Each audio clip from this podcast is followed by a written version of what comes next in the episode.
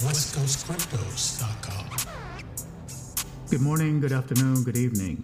I'm TLF and welcome to another edition of West Coast Cryptos Daily. Here's what's happening.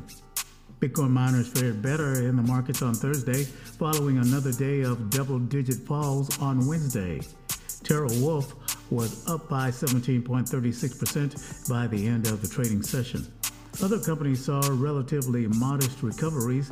Among them were Core Scientific up 0.7.24%, Riot Blockchain up 6.87%, and Bitmining up 10.83%.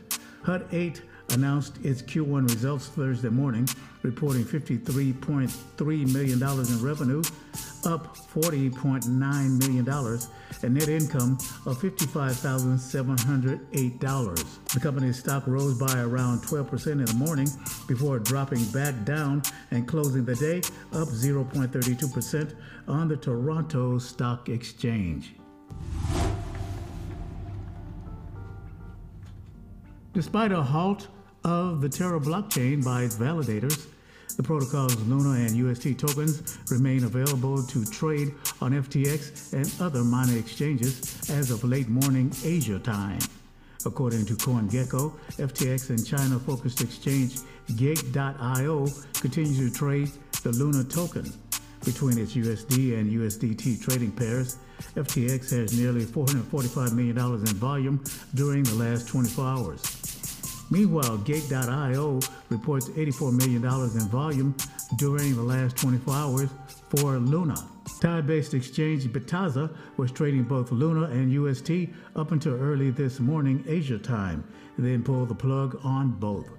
UST continues to be traded at FTX and KuCoin with $678 million in volume during the last 24 hours at FTX and $248 million at KuCoin. Binance and many other major exchanges halted trading of Luna and UST as both tokens near the zero dollar point and the Terra blockchain was shut down the first time.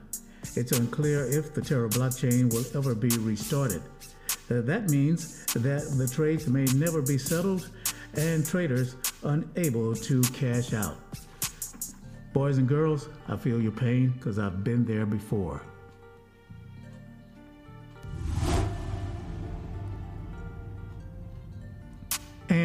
Sam Bankman Fried, the CEO of FTX, bought a sizable stake in Robinhood. On May 2nd, he bought 56 million shares of the popular trading app. According to a Securities and Exchange Commission filing, the position was executed through an Antiguan firm called Emergent Fidelity Technologies. The position represents a 7.6% stake in the trading app. At over 56 million shares, it was worth nearly $482 million at market close. Shares of Hood rallied 28% in aftermarket trading. So hopefully, this will help Robinhood plug some leaks. And this has been West Coast Cryptos Daily. Thanks for being there. Thanks for checking in. We'll see you next time. And remember, cryptos are real. WestCoastCryptos.com.